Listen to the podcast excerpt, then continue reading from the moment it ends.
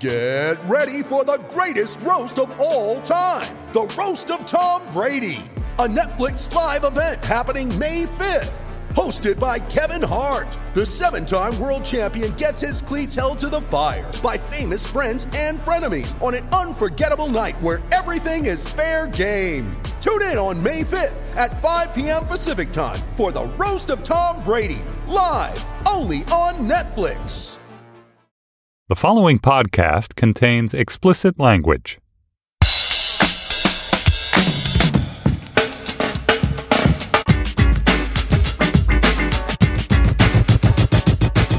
Hi, this is Josh Levine, and this is Slate's sports podcast, Hang Up and Listen, for the week of September 4th, 2018. On this week's show, Deadspin's Laura Wagner will join us to talk about what's behind Nike's move to make Colin Kaepernick the face of its latest Just Do It campaign. We'll also interview Mark Leibovich about his new book, Big Game, the NFL in Dangerous Times. And Dave Sheinin of the Washington Post will be here to discuss his story about a baseball player who missed out on making it to the majors in the most agonizing way possible. Joining me in Washington, D.C. is Stefan Fatsis, author of the books Word Freak and A Few Seconds of Panic. Hello, Stefan. Hey, Josh. Uh, we're going to talk about in our bonus segment. We're both a little bit sleepy because we stayed up to watch uh, John Millman, both big uh, Millman fans. Millman, huge Millman fan. Great moment in uh, tennis uh, for John Millman on uh, Monday night. Shall we move along to talking about uh, Nike? I could talk about John Millman all day, but sure, we should probably go Let's do it. forward. Let's do it. The famous Nike slogan. Did you Let's do that on it. purpose? That sounded accidental. Let's do it. On Monday, Colin Kaepernick tweeted out a new Nike ad with an image of his face and the text, Believe in something, even if it means sacrificing everything. At the bottom, there's the Nike swoosh and the slogan, Just Do It, of course. I found this surprising uh, when I saw it for a bunch of reasons. One of which is that Nike has paid an enormous sum, uh, probably more than a billion dollars, to have the right to make the NFL's uniforms. But also, there's just the fact that Nike is an enormous corporation, and enormous corporations typically don't do things that are risky or that even seem risky. And making Colin Kaepernick your spokesperson seems risky, given that he's the leader of a social protest movement that a lot of people who I personally don't respect, but who do have credit cards, think is disrespectful to America, the troops, and I was going to come up with the third one, Stefan, but I'm just going to say the troops again. Joining us now to discuss is our sports business correspondent, Deadspin's Laura Wagner. Hello, Laura. Hello. So, Laura, the Times' reporting on this on Monday indicated that this Kaepernick Nike collaboration, it's not a one off. He's going to have his own shoe. He'll make a lot of money so long as his merchandise sells well. And I figured that it probably will. And also that Nike is going to donate money to Kaepernick's Know Your Rights campaign. So Nike is basically throwing itself in with Kaepernick. There's no kind of ifs, ands, or buts about that. Um, and so we can stipulate that they're doing this because they think it's good for business. But my question is, and I've kind of been pondering this since yesterday, and I'm not sure if I know what I think. Why do they think this is good for their business? Yeah, I mean, I think it can be good for their business and also good for Colin Kaepernick's cause. But the more important thing there is that it is going to be good for their business. If it wasn't going to make them money, I don't think they would do it. I think they're they probably focus grouped this, you know, a lot of times and come out thinking that the pros were better than the cons.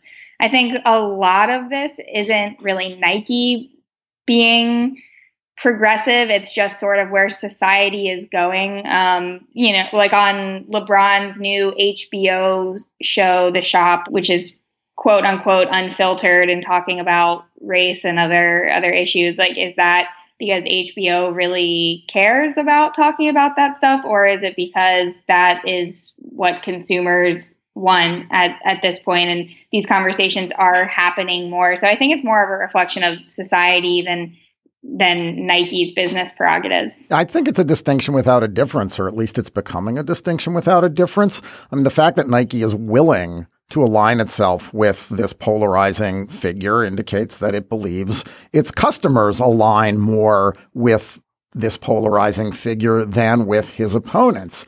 And I think that's a very important thing to recognize. And I think we should also not forget it's easy to dismiss Nike as in this solely for money. And sure, that's obviously their goal. They're an apparel company. They want to sell lots of shit all around the world. But they also are associated with basketball, whose players are very progressive.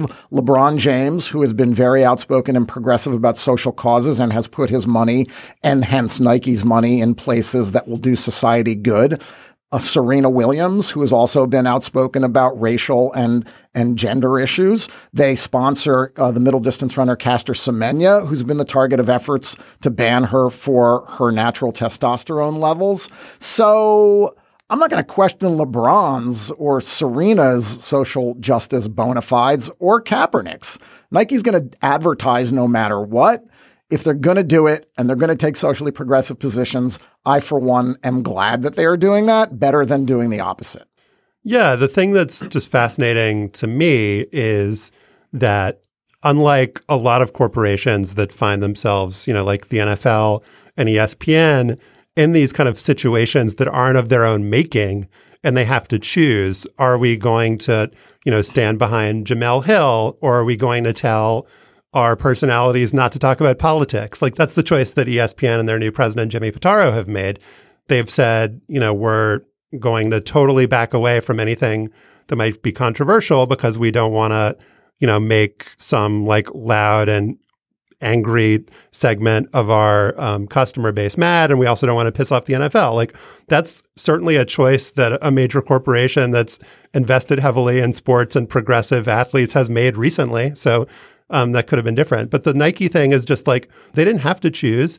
Nobody was telling them you have to stand with Colin Kaepernick or not. They kind of affirmatively have made this choice. And the thing that I find um, really different about this move, Laura, is that anything that Nike has done as far as like choosing a spokesperson in the last like, you know, probably ever, it's like stuff is like controversial and like kind of a surface way. But when you get down to it, it's always about like empowerment, right? Like with Serena Williams, is anybody going to like not get behind the message of like, wow, Serena Williams is like an inspirational figure for women and she's really great at tennis. I mean, that's kind of basically what it comes down to. But with Kaepernick, they're not only getting behind the athlete, they're getting specifically behind the social justice message. Yeah, the timing of it is also interesting because his collusion case was just ruled that it could proceed, setting up, you know, one of the most important rulings in sports legal history. I I would imagine, and I, I don't know if that's connected, but it does.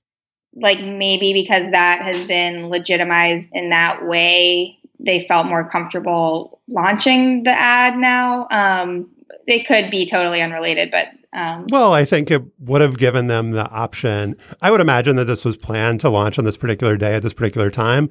But when that happened, they could have ejected from it potentially. But I think the interesting thing is that regardless of the collusion case, Stefan, this was time to launch the opening the week of the, NFL, NFL season. season. Absolutely. Um, puts them in direct conflict with this with their partner. With and their typically, partner. when corporations have come into contact with specifically the NFL, the corporations have, have backed down. The NFL is a huge and important part of of uh, ESPN's business. But go back 15 years or uh, you know 20 years when ESPN aired the series Playmakers, the dramatic series about life in a fictitious NFL, and it backed away from it because the NFL protested that it didn't want to be showing domestic violence and drug use um, among players. So the fact that Nike is specifically taking on the NFL here, not directly, but clearly, is fascinating. And I think what Nike has done is made a corporate calculation, a business calculation. It is so ubiquitous, it is so big, it is so successful that the risk of brand damage is minimal.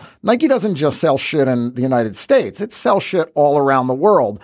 And the rest of the world doesn't give a rat's ass about the NFL or Colin Kaepernick. Um, and I think this is what the NFL doesn't understand either. And this is sort of a second point. It could have taken a modestly progressive stance when it came to Kaepernick, simply saying that it is within our players' rights to express their beliefs. They have said they are not protesting the national anthem or the flag or the troops, but they are protesting in favor of social justice. Roger Goodell wasn't going to kneel with the players, but all they had to do was give the players the agency to do that, and it probably would have been fine. Nike is now saying we stand with Kaepernick and we stand with the idea that it is perfectly acceptable in our society to protest. And we believe that more people believe that than don't.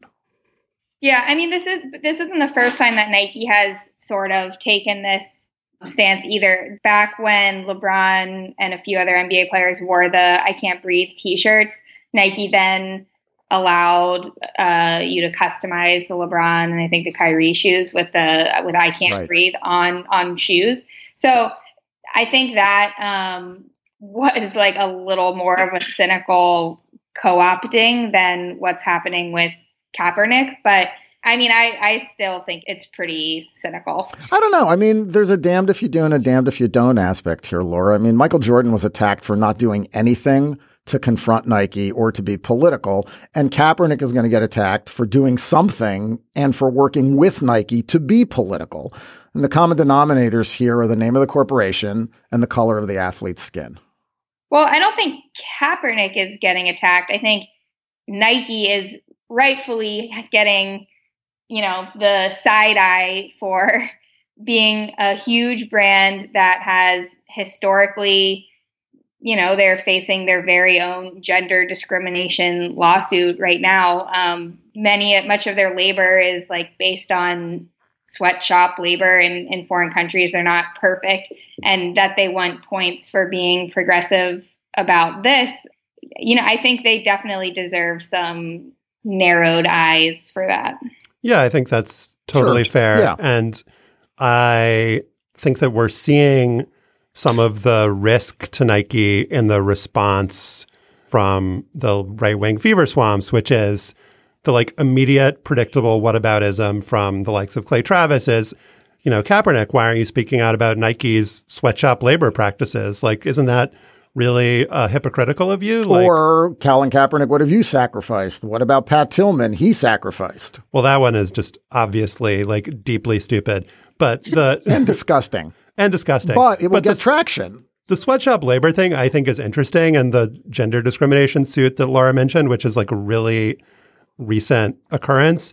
I think that if you want to be really cynical, that is where I would center my cynicism and mm-hmm. also where I think the risk is to Nike because, you know, we've seen how Donald Trump has gone after Jeff Bezos and this very uh, political way around Amazon's tax issues um, because of the criticism that uh, Bezos' Washington Post has made of Trump.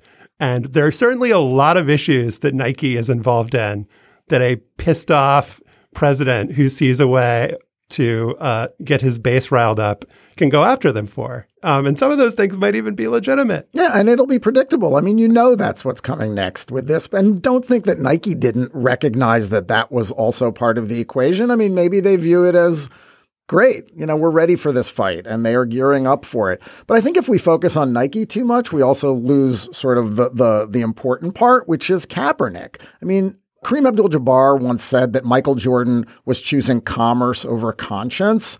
Kaepernick is choosing both. He is exploiting the system that for decades has exploited athletes. And I think we need to be, to recognize that. I think Colin Kaepernick is playing a very long game here, both with the way he has taken on the NFL for his personal collusion case and the way he is choosing to become a social justice figure.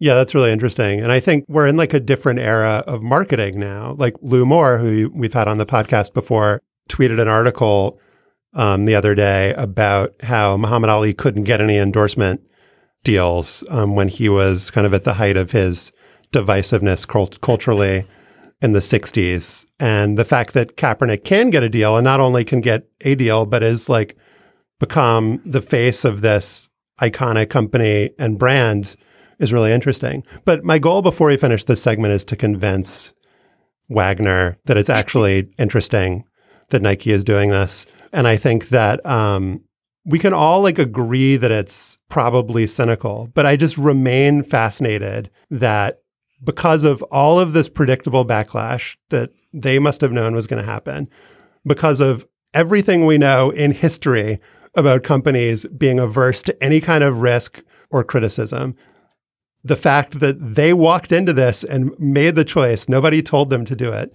makes this a fascinating decision process for me that this corporation would do this. Can you agree with that, Laura? I, I do agree with that, but I think being seen as socially progressive is like it, that is now sort of like a standard check it off the list thing for companies. Like everybody is sort of going that way because that's how society is evolving. And I do think that's interesting that that is where society, especially in the commercial realm, is trending. But do I think it's particularly interesting how they came to this decision? Like, were the executives haggling over the morality of this? No, I, I still don't think so. And Stefan, you were kind of gesturing at this before, but I think that what Nike has recognized here that the NFL hasn't is that black people, people of color, progressive white people are a huge market and are like actually fans of sports in the NFL. Um, and that there's just an enormous number of Kaepernick fans out in the world. And the NFL's like failure to recognize that, or I think it's sort of like the same thing about when uh, you know, whether it's a newspaper or a politician says the working class, just like an image of a white guy in Iowa. And so, like, that's just like a, it's racist. It's a failure of imagination. I don't necessarily want to like put on pom poms and say like, hooray for Nike. They're so great. But I think it's smart and interesting that they seem to recognize what the NFL didn't. Well, I think what it also might simply indicate is that the Venn diagram of NFL fans right. and Nike customers doesn't overlap as much as people think it does. Right. Laura Wagner uh, writes for Deadspin. Thank you so much for uh, coming on the show, Laura. Yeah, thanks for having me. Apple Card is the perfect cashback rewards credit card. You earn up to 3% daily cash on every purchase every day. That's 3% on your favorite products at Apple, 2% on all other Apple Card with Apple Pay purchases, and 1% on anything you buy with your titanium Apple Card or virtual card number. Visit apple.co slash card calculator to see how much you can earn. Apple Card issued by Goldman Sachs Bank USA, Salt Lake City branch, subject to credit approval. Terms apply. Before we get to our interview with Mark Leibovich, I want to let you know that in our bonus segment, Stefan and I will talk about the U.S. Open. We'll talk about uh, Federer's loss to John Millman. We'll talk about Serena Williams, and that's pretty much it.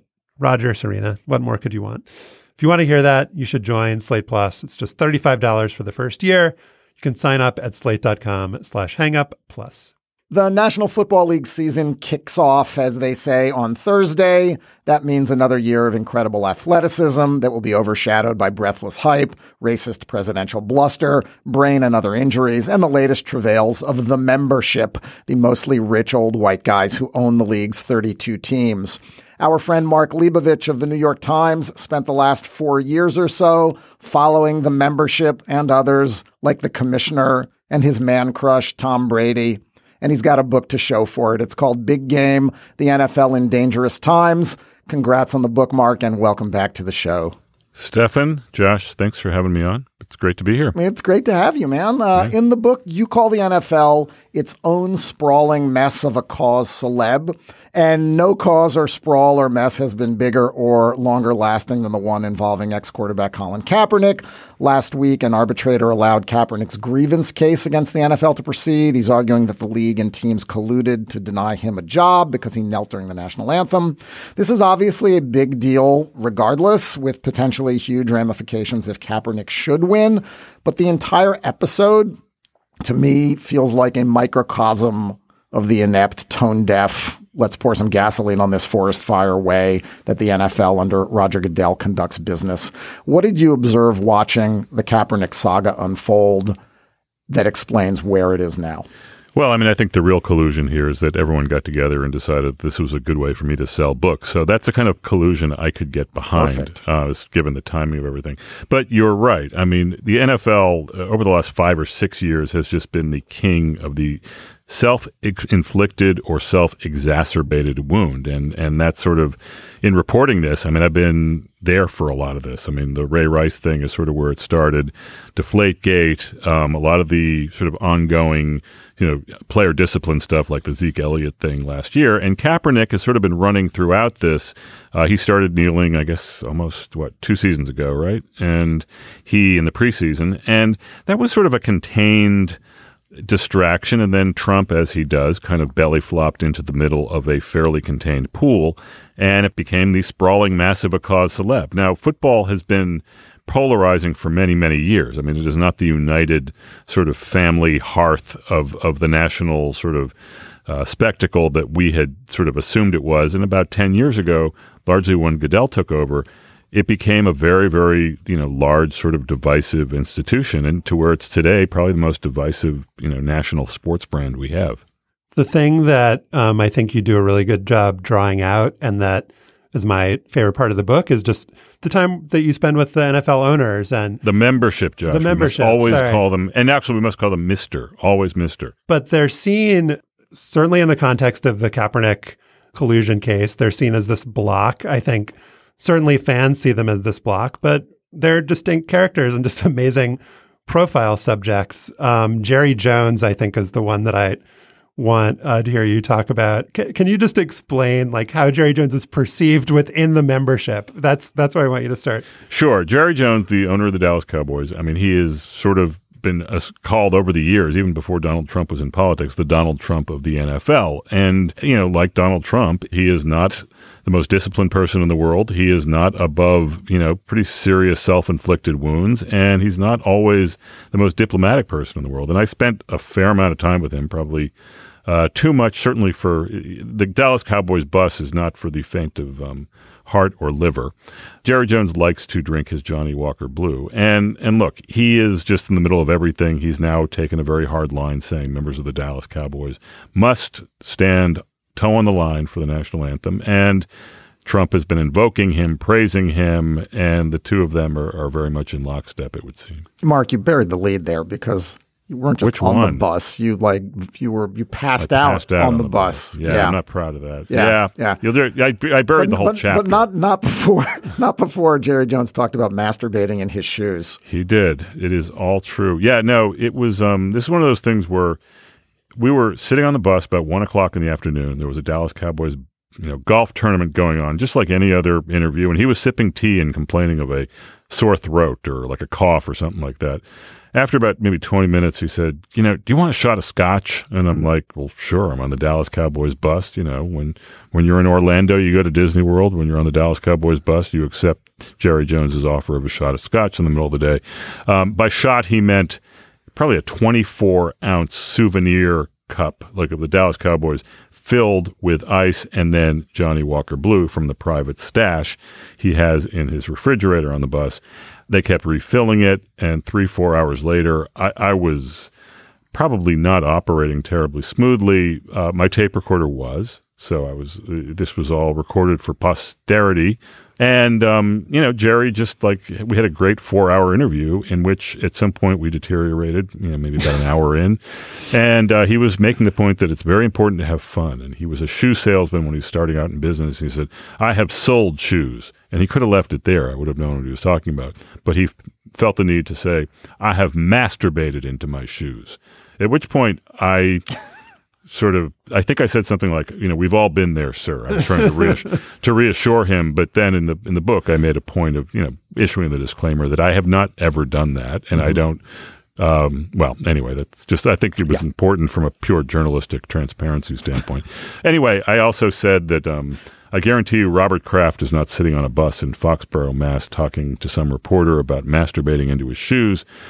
Uh, at which point, the person he was with, Rich Dalrymple, uh, made a point that Robert The Kraft PR guy for very- the Cowboys. PR guy for the Cowboys made a point that Robert Kraft has a very attractive, much younger girlfriend, and Jerry, and he said it in somewhat cruder terms, but but Jerry then said, "Yeah, he belongs in the Hall of Fame for that. Put that man in the Hall of Fame." At that point, we were deteriorating, but one of the many pearls of wisdom from Jerry Jones. That scene and many others in the book, Mark, reflect what might be surprising to some people, but just how Which is insecure, that old rich people objectify women? I'm sure.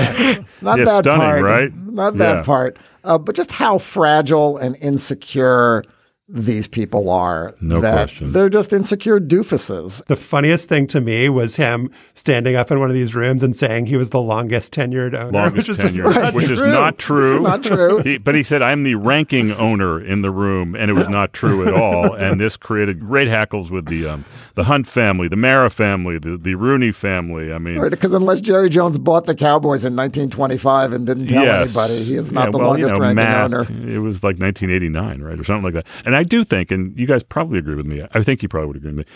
NFL owners are one of the great untold stories of sports. Right. For I sure. mean, and uh, I mean, if you think about it, they're probably the most powerful entertainment entity in their various markets. I mean, if you're the Jets or the Giants, um, you know, owner, you're, you're obviously in a different market or LA or something. But no, these are hugely powerful entertainment executives, right? And you know, you go across the board. This is not an elite group of leaders or industrialists, no matter how they see No. themselves, that No. you would want, you know, running an extremely powerful cultural and entertainment entity. Nor would I think you want Roger Goodell to be the CEO of said company. But this is effectively the board. And yeah, to me, the most fascinating part, and, and I don't know if this comes through or not in the book, but I would hope it does, is the amazing sort of subculture of incredibly rich men and the carnival they operate in and the clubbishness they operate in and the power they have to sort of affect, you know, the way the league is run and, and really our our lives and our the way we partake of football. You know, what surprised me a little bit over the last two decades is how the membership, which has always had its morons You're and rolling its with the failed membership. sons, is that the issues have shifted. They've become these cultural arbiters and they have, they have been dragged into or willingly dived into these controversies. Where when I was covering the membership for the Wall Street Journal, the issue was large market teams versus small market teams and how do we share revenue. Those Right. issues don't even get written about anymore. You know, one of the most telling and like amazing to even to this day to my that I'm about to say it is just stunning to me. There's a scene in the book where Ken Belson and I got a tape of a secret meeting between the commissioner and a bunch of players and a bunch of owners right at the height of the anthem crisis last October. And one of the players, as soon as uh, Goodell said that this is very private and sensitive, was nice enough to, you know, tape it and, and share it with Ken and I. So we uh, heard this. And one of the things we, we heard that just was striking to me was Stephen Ross, the owner of the Miami Dolphins, talked about how the civil rights movement was very important to him. And he proposed that the NFL owners and players have a march on Washington to show how unified they are. Now, can you imagine if a group of NFL owners and players conducted a march on Washington, like what that would look like? Do you think like people would go to the barricades for that? I mean, it was a bizarre moment, but mostly just to hear how owners talk and the degree to which Donald Trump is in all of their heads, and you know, how do we make sure he doesn't go off again?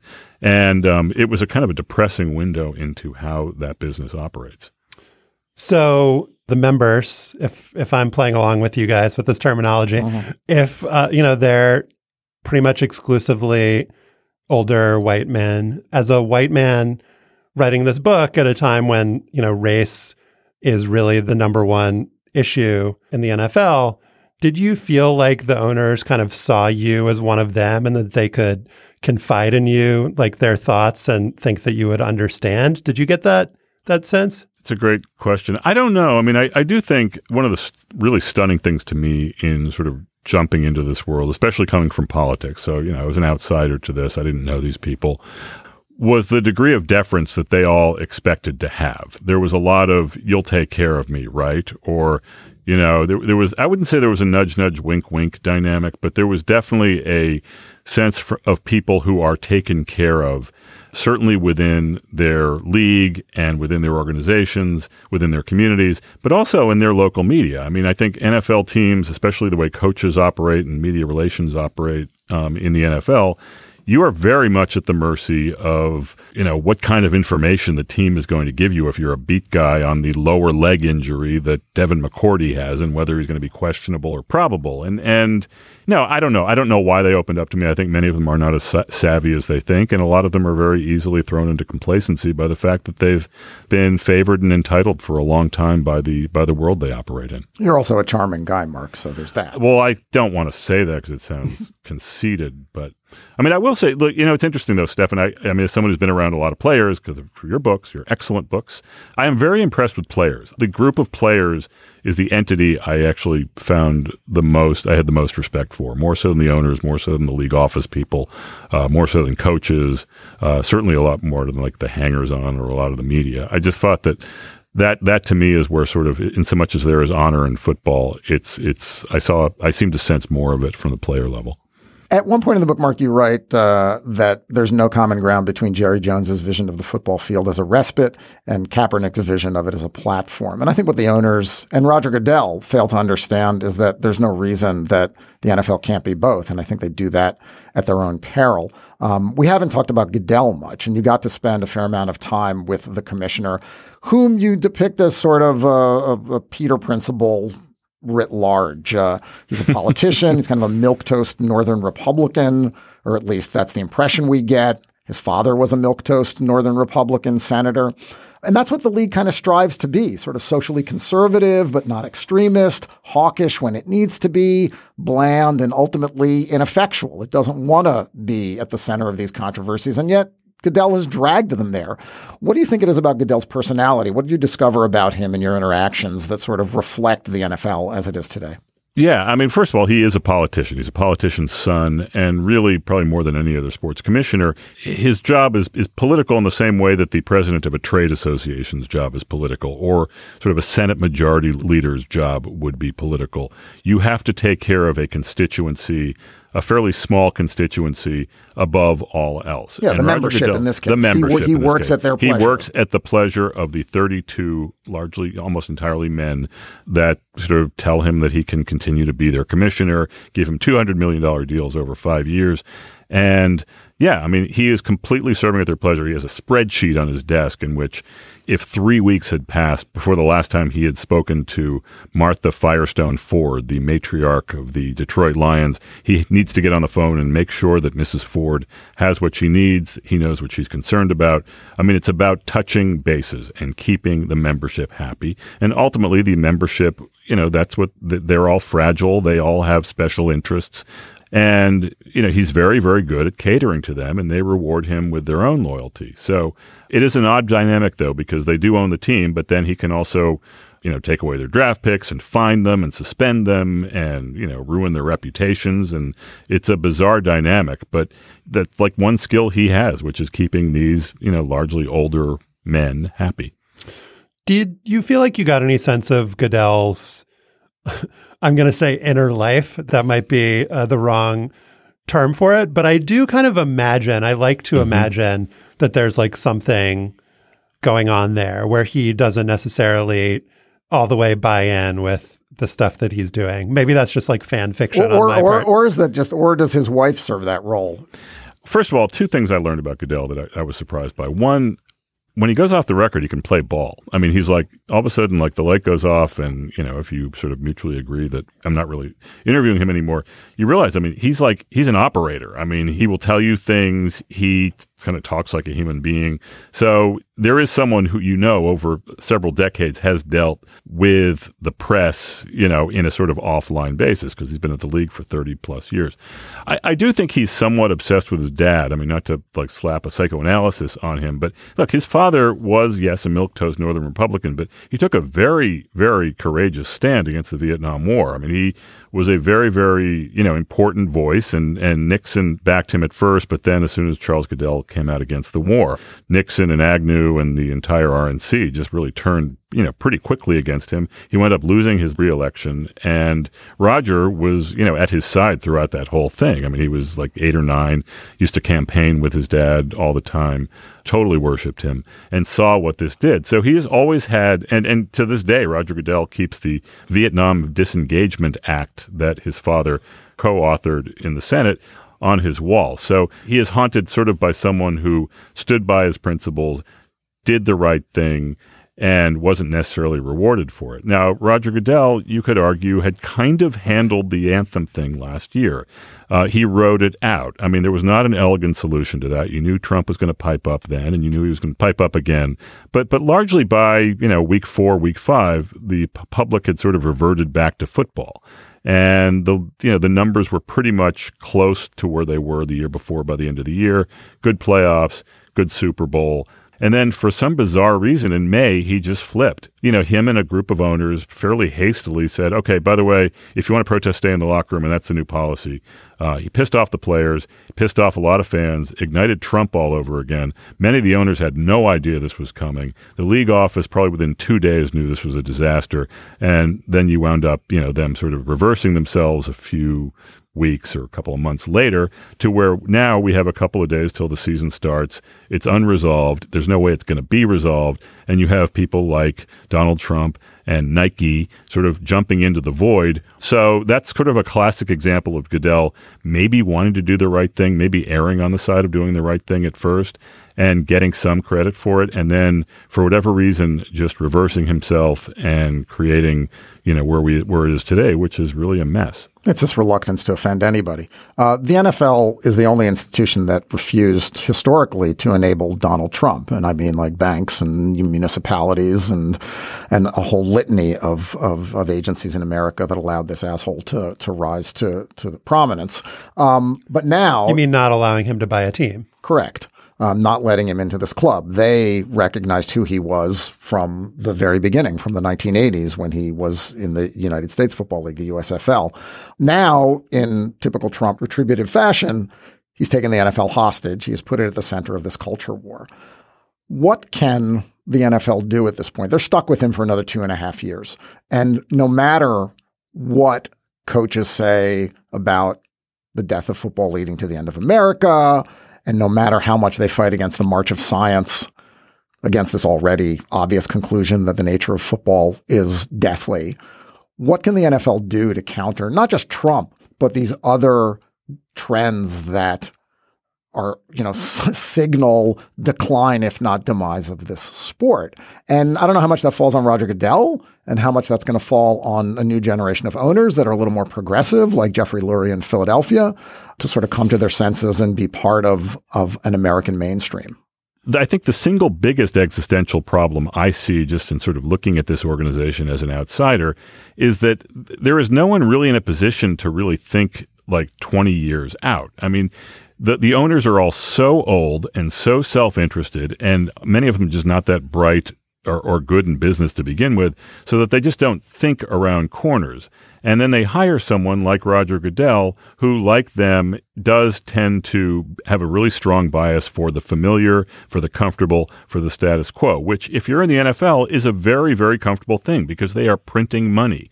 I do think, though, that independent of Trump, independent of Colin Kaepernick, independent of concussions or anything, you have seen a culture war within football mimicking a culture war that we've seen in politics, which is kind of like a, a rust belt, you know, coastal divide. I mean, the, the, the Trump belt and the football belt are, are pretty closely correlated, whether it's Alabama or Pennsylvania or, you know, parts of Ohio and Michigan that voted for him. Trump had a line before Kaepernick. I think this was the Cincinnati Pittsburgh playoff game in early 2016. The Vontaze Burfict game. The Vontaze Burfict game. It was a wild card round playoff, and it was personal fouls, concussions. Pac Man Jones just absolutely leveled Antonio Brown. Ben Roethlisberger got hurt. The fans in Cincinnati were throwing things on the field. And so suspensions were handed down pretty swiftly. A lot of people at the league office were saying that was a disgrace. You know, Phil Simms himself said that was a disgrace. Trump, within within a few days of that, did a campaign event in Nevada, Reno. And he said, You know, I was watching that game the other night. Remember, there used to be these beautiful, violent hits in football, but now all you see is penalty flags. And I'll tell you something football has gone soft just like America has gone soft. That was essentially him saying football was much better when America, the mythic America, was great and we're going to make it great again. It was a pretty, you know, compelling metaphor, I thought, at that moment. And then Colin Kaepernick came along. We didn't get to the fact that you're a total Patriots homer and that Tom Brady actually did deflate footballs, even if the investigation Oh, and punishment were out stop. of control.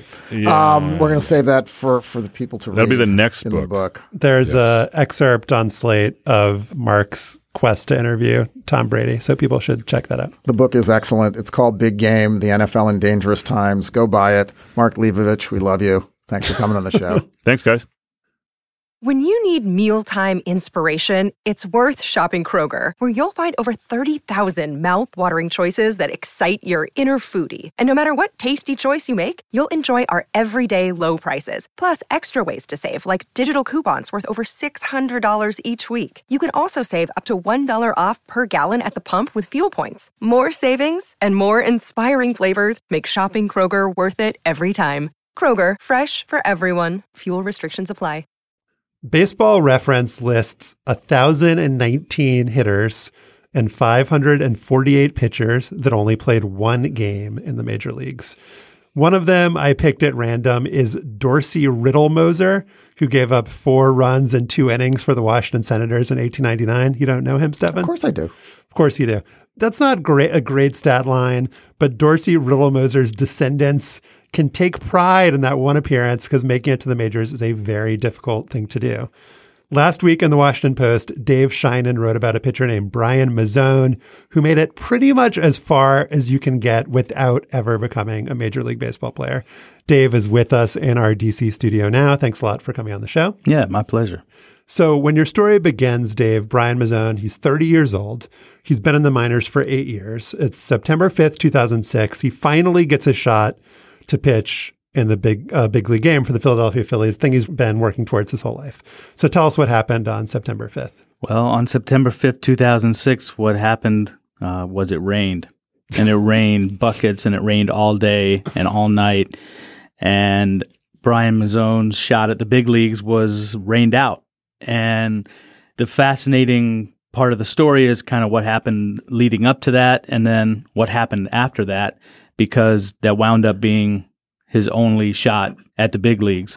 And the rest of his career and then the rest of his life, uh, he's had to deal with uh, knowing that his major league shot got rained out and that was it. Let's talk about the leading up to that moment. And when you're 30 and you've been in the minors for as long as this guy was in the minors, these guys understand that there's a growing by the day chance that I am not going to achieve Right. this dream that I have been working towards since I was a little kid. Right. So to get called up at that point mm-hmm. for him was tears, right? I Absolutely. mean, and that's He the case with a lot of players, mm-hmm. but at his age to make it and get that call is a remarkable thing.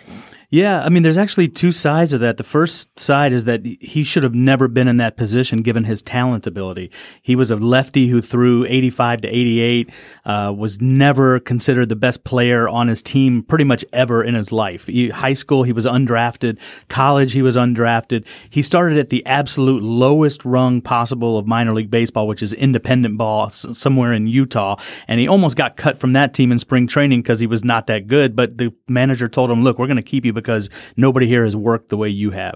So he, he basically got on like on, uh, you know, a, a fluke. And so from there, he worked his way all the way up. Now, the other side of it is that he deserved that shot like I mean, he was, I, want to say 13 and 3 with a 2 ERA that year in AAA. And AAA, as you know, is borderline big leaguers. I mean, those guys are, are right on the cusp. These are professional hitters that he's getting out. So he deserved that shot. So there's two sides of that coin. And, and I guess maybe when you put the two together is why it was so painful. So he told you in the piece, a quote that really stood out for me was, I th- had thought that everything I'd done had been validated. Mm-hmm. All those hours, all that time away from home, the sweat, the blood, the tears, it was validated to myself, to my wife and kids. And he was in this position, which I think you just articulated really well, of having really good results without necessarily having the talent for it.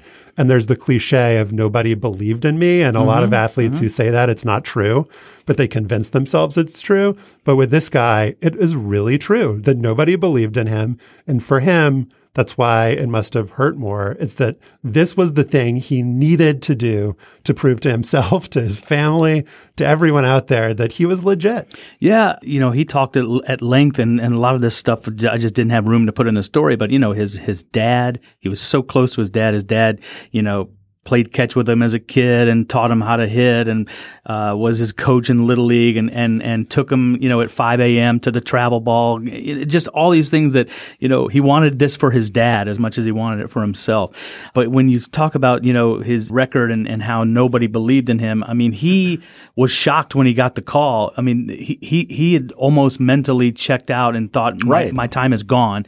And when he got that phone call from his manager uh, while he's at dinner at a PF Chang's in Rochester, New York, the first thing that goes through his his mind is not I'm getting called to the big leagues.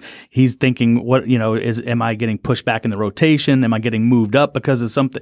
And when they told him he's getting called to the big leagues, he he flipped out and he said he was bawling and he he has to walk back through the restaurant with tears streaming down his face to go tell his wife.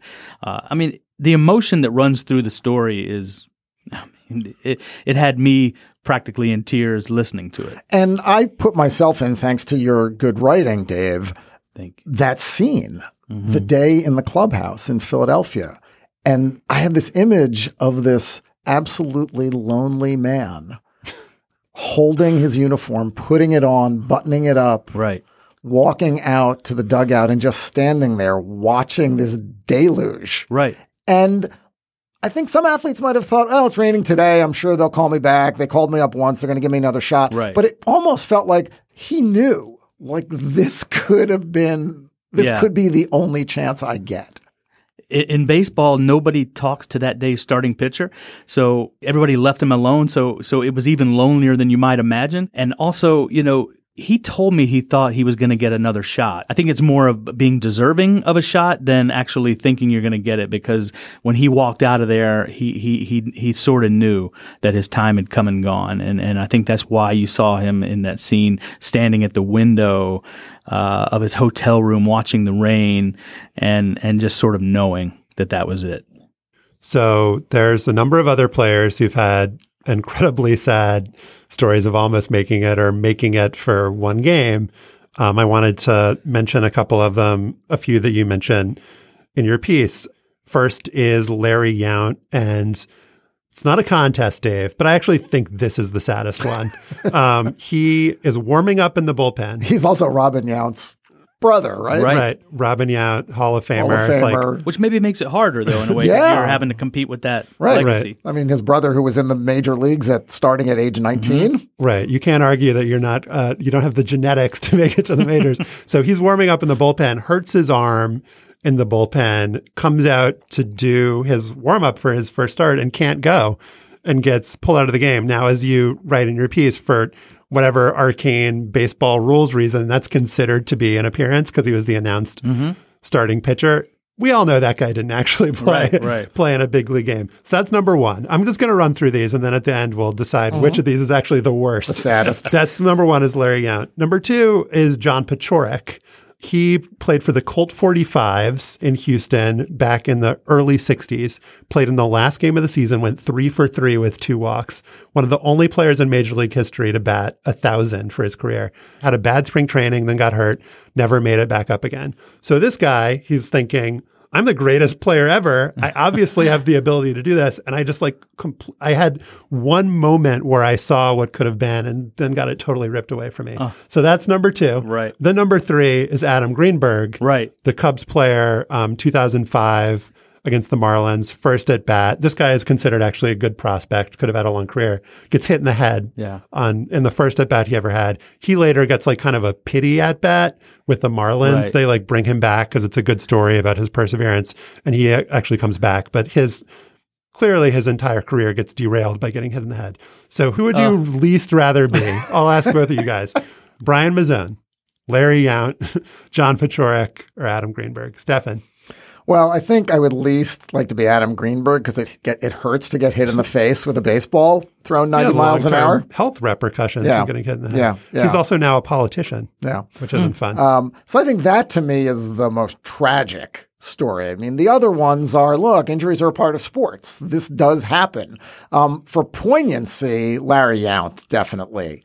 To be out there standing on the mound, getting ready to play, to pitch, and something to go wrong in your body for this motion that you have repeated thousands and thousands of times in Yeah. your life. And then at the absolute pinnacle, the highest point of your career, something tweaks in your body and doesn't allow you to, mm. to experience it. I tell you what, I, I'm still going to go with my guy because I just think. All right, that you got to do long interviews with all these people. Right. Then, then come back and let right, us right. There's a book You know- here, I think, uh, Dave. honestly, you know, I mean, there's so many people have come out of the woodwork since this story. a friend of mine from the Seattle Times, uh, Larry Stone, wrote a story a few years ago about a Mariners guy who got called up at the end of the season, got three at bats, went strikeout, double play, triple play Oh my God. in his one game, and then that was it. add him so to he the made list. six outs in, in three at bats in his only big league game, and then that was the end for him. I also have come to find out. Uh, I got an email from a researcher at SABR, the Society of American Baseball Research, the go-to Bible on this stuff. They have a, a list of over 200 players in Mazzone's situation of being called to the big leagues but not appearing in a game. And I guess Larry Yount would qualify in there as well, e- despite his being in the record. There's 200 something, and they sort of call them phantom big leaguers. Yeah. There's a whole, uh, I don't know. There's people who That like could be a book. research this, so it's it's it is a really cool book possibility. So, two final things for me. One, Well, what's your choice? Oh, my choice? I think Yount. I mean, I said it before. Yeah. It's just, and, and I think what that gets at, and and what your piece, like, kind of one of the larger points for me is that in sports and in life, there's a sense that the final step is kind of inevitable, and like you know, when you see on the bottom line that the starting pitchers for tonight are, you know, Noah Syndergaard and Max Scherzer, you expect those guys to take the mound. But like, you have to make it through the day. A certain amount of things have to happen for things that we don't even think about to happen. And that's true with like, you know, to get to the studio today. That's true with anything that things can happen. And there are certain people where with that certain thing that's typically inevitable doesn't happen on that day, that that can be life changing. Wow, that is that is heavy, Josh. I know it is heavy, but it's like that's kind of the space that this piece is operating in, man. yeah, and you know who knows what what goes on in people's personal lives, and and they're showing up to the ballpark with whatever is going on in their lives that could be affecting them to the point of not even being able to go, you know, and we don't know that maybe the team makes up an injury or something when somebody stuff happens. Believe me, I've covered the game a long time, and you know, uh, personal lives get messy, and you never know if that day is going to be given to you. The thing that I always come back to with this is every baseball player that didn't make it has a story. Very few of them are so self-aware as to say, I, you know, I just didn't have the talent and I probably wasn't going to get there. A lot of them, especially the ones that get up to double A or triple A or do well in an independent league and don't get a chance to get back into organized baseball, feel like something went wrong, that I was denied this opportunity. What Mazzone reflects is the utter you know he is the archetype for this sadness that every athlete who comes close and doesn't get there feels And it's really, I mean, this could only happen in baseball, though, right? I mean, you don't see NBA players or NFL players. I mean, every once in a while, a Kurt Warner comes out of nowhere, seemingly, but it's very rare for somebody to toil uh, in the margins for eight or nine years like this guy did in baseball. The only thing that really I think comes close is maybe golf with the the mini tours and the guys grinding and living out of their cars for ten years and finally get their PGA Tour card. But nothing else. It, it- this could only happen in baseball. And let me also say that I mean, this story would not be possible today because Mazzone would never be in affiliated baseball today because the obsession with velocity, as as as big as it was in 2006 when he was break trying to break in the majors, it's tenfold now. And this guy with an 85, 87 mile hour fastball never gets a look in baseball today. The story is headlined A Lifelong Dream Washed Away for reasons that I think are obvious if you've been listening to this conversation. Uh, Dave Sheinin wrote it. We'll link to it on our show page. Uh, thank you so much for coming on the podcast. Yeah, it's my pleasure. Hello, it is Ryan, and I was on a flight the other day playing one of my favorite social spin slot games on chumbacasino.com. I looked over the person sitting next to me, and you know what they were doing? They were also playing Chumba Casino. Coincidence? I think not. Everybody's loving having fun with it. Chumba Casino is home to hundreds of casino style games that you can play for free anytime, anywhere, even at 30,000 feet. So sign up now at chumbacasino.com to claim your free welcome bonus. That's chumbacasino.com and live the Chumba life. No purchase necessary. VGW Group. Void were prohibited by law. See terms and conditions. 18 plus. Now it is time for Afterballs, and as previously noted, this is the 30th anniversary of the Just Do It slogan. The guy in the first ever Nike Just Do It commercial was a runner named Walt Stack, who at the time was 80 years old and ran 17 miles every morning, which is impressive, but not as impressive as being 17 years old and running 80 miles every morning. I mean, just being real with you, Stefan. Um, Stack was known more for endurance than speed. Uh, he had the motto start slow and taper off, which I think would actually be better than just do it. I think that speaks to um, a bigger audience if we're talking about giving Nike advice on on marketing. So, Stefan, let's honor Walt Stack with afterballs named after Walt Stack. What is your Walt Stack? Josh, my mother died last week, as you know. Her name was Anita. She was 92 years old, and her last decade was destroyed by dementia. She wasn't much of a sports mom because sports moms didn't really exist in the 1970s. She came to the occasional Little League game and she was in the stands. She might have been the only parent in the stands when I scored for the Pelham Memorial High School JV soccer team in the 10th grade. And I remember looking up to make sure she saw it and was glad that she was there. And she did drive to more than a few 6 a.m. high school hockey practices. My mom wasn't much of a sports fan either. She witnessed and indulged my own infatuations, my card collections, my nightly watching of the Yankees, Knicks, Rangers, whatever else was on, my front yard stoop ball and backyard wiffle ball games where I pitched like Fritz Peterson and batted like Bobby Murcer, my imagined Giants triumphs, Fran Tarkenton, me throwing the game winning touchdown pass to Bob Tucker, also me. NFL Films soundtrack playing in my head. She bought me equipment for every game and season. I bounced my red, white, and blue ABA basketball until the bladder popped through the seams. And my mom enabled my fandom. She let me ride the subway to Yankee Stadium. And this is kind of crazy. She drove my friends and me to Giants Stadium to watch Pele and the Cosmos, dropping us off in the parking lot and returning three hours later to pick us up. She was a child of the Depression and she graduated from high school during World War II, almost 30 years before Title IX. She didn't play catch with me or tennis on the court across the street with me or bike or run or swim. So I never imagined her as an athlete. That changed a little bit when she joined a bowling league. She had her own ball and shoes, and I remember being impressed with her 125 average one season. She did this little hop after the first step down the lane. It was balletic. I liked it. And then, I don't remember when exactly, she told me that she played basketball in high school, and she had the receipts a varsity letter and a photograph of the 1942-43 Ridley Park, PA girls varsity. It's a fantastic picture. Seven girls are lined up in height order. They're angled to the left, each girl's right hand resting on the elbow of her neighbor, except for the tallest player who's holding a ball. Their uniforms are dark one piece dresses, probably maroon, the school color, well above the knee, over white collared shirts. They wear pointy white gym shoes and white ankle socks. They're bookended by their coaches, both of whom are women.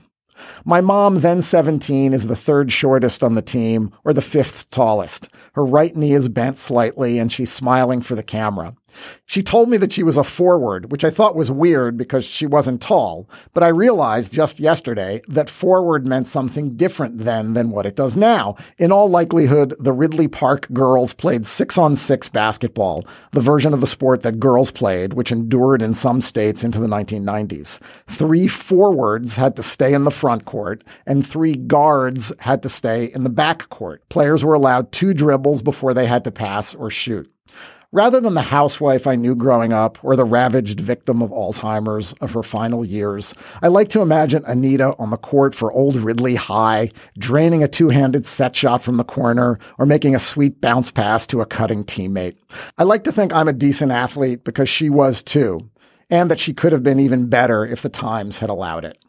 I framed the black and white picture of my mom, the baller, It's hanging up along with a black and white picture of my 1977 Senior League baseball team, Legion, and a black and white photo of my daughter's rec soccer team, The Power, from 2012. Three sports, three generations. I don't believe there's a heaven, but if there is, I hope mom is taking off from the foul line and throwing down a tomahawk dunk. That's not how I was expecting that to end.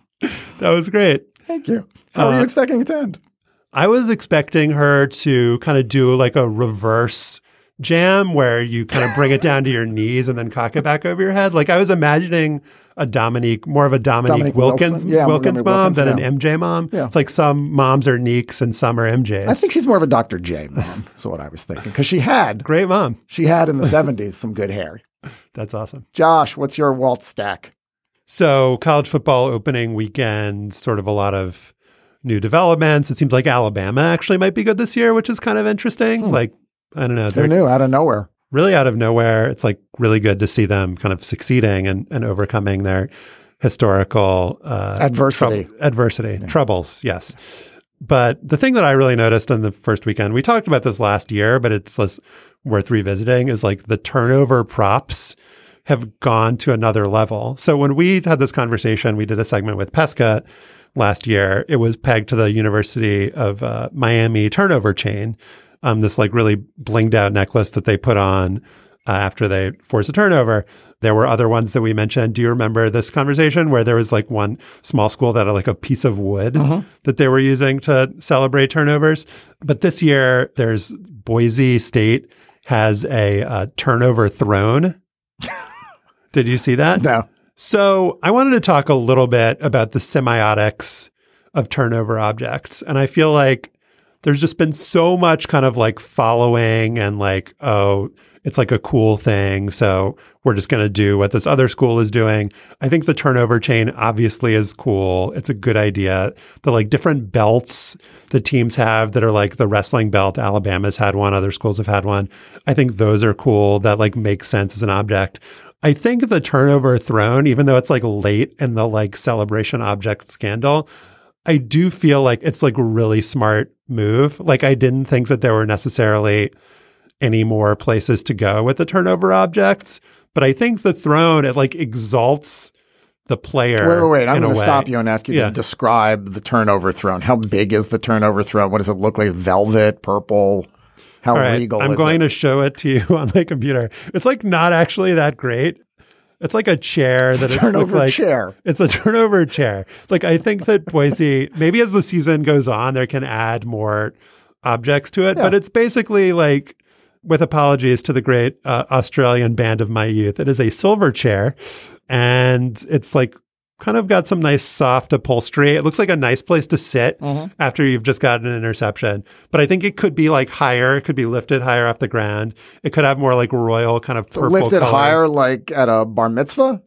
Yes, You're doing the hora? uh, there could be some hora, The hora chair? the hora chair, The turnover could- hora? I, I like it. I like where you're going with this. But uh, just like very broadly, I think like the idea of the turnover throne, it like exalts the player in this way. It celebrates the player and mm-hmm. what they've just achieved. And that's the thing that I like about it. It's like with all of the dumb culture in football around like the lack of individuality and we must praise the team and just be a cog. I like how this celebrates individual achievement in a way that I think has generally not been accepted in football. And so I think the throne gets us there. And I like the belt. I like the chain. Now, I want to transition to the one that makes absolutely no sense and was really like a key part of the turnover uh, object movement, which is the turnover trash can. Do you remember the turnover trash can, Stefan? Yeah. So Tennessee was known for doing it, and they got mocked correctly for there being this moment where a player got a turnover. This was last season. You go off the field, you have the turnover trash can, you dunk the ball in it, which already doesn't make sense because Right. you don't dunk in a trash can. And the, the Tennessee player dunks the ball and it just like pops out. And so the notion that after getting a turnover, you're being celebrated, that there can be still like a point of failure, I think is a huge mistake in the turnover object scene. You know, there's a connection to our conversation about Brian Mazzone. You don't want to think that like there's just still a moment where something could go wrong. It's like you've gotten the turnover. It should be over then. There should be like maybe you could fall out of the chair, I guess. Could that could that still be an issue? Leg could break on the chair. There are just so many other issues with the turnover trash can. It's like so easy to make a joke about how Tennessee is garbage. It's like so easily memeable. The turnover chain, like LSU was making fun of it. Well, too much can go wrong with the turnover trash can. There's just so many points, potential points of failure. Yeah. But like anything that you do, obviously can make, be made fun of. LSU was mocking Miami with LSU had like a turnover towel after they got an interception. Look, you're opening yourself up for criticism. I get it. But the trash can, it's like you're not opening yourself up to anything but criticism. And the final point on the the semiotics here is like it just doesn't even make sense. It's like, all right, you've just got the ball and you're like throwing it away.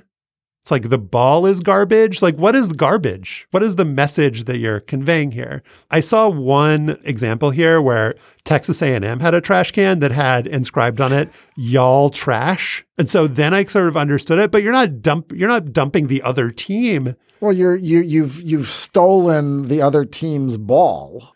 Well, the ball belongs to you as soon as you get it. It's a shared. It's But a it shared was ball. their ball, and you have stolen it from them. You have intercepted the ball, and now you are showing your disdain for their ball by putting it in. So it's sort of like can, throwing a home run ball back once you catch it. I guess. Yeah, it's just a very confused imagery.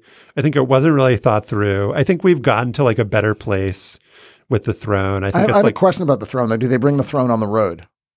that's a great question. I don't know. I think we're going to have to to watch and see. That's a reason to stay tuned to t- college football this year. So in with the throne, out with the can. That is our show for today. Our producer this week is Andrew Parsons. Our usual guy, Patrick Fort.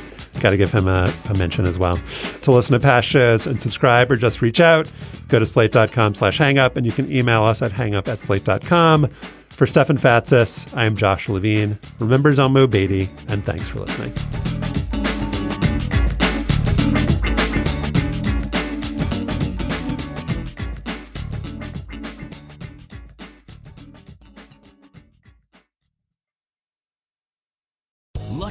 Casino asking people what's the weirdest place you've gotten lucky? Lucky? In line at the deli, I guess? Aha, in my dentist's office.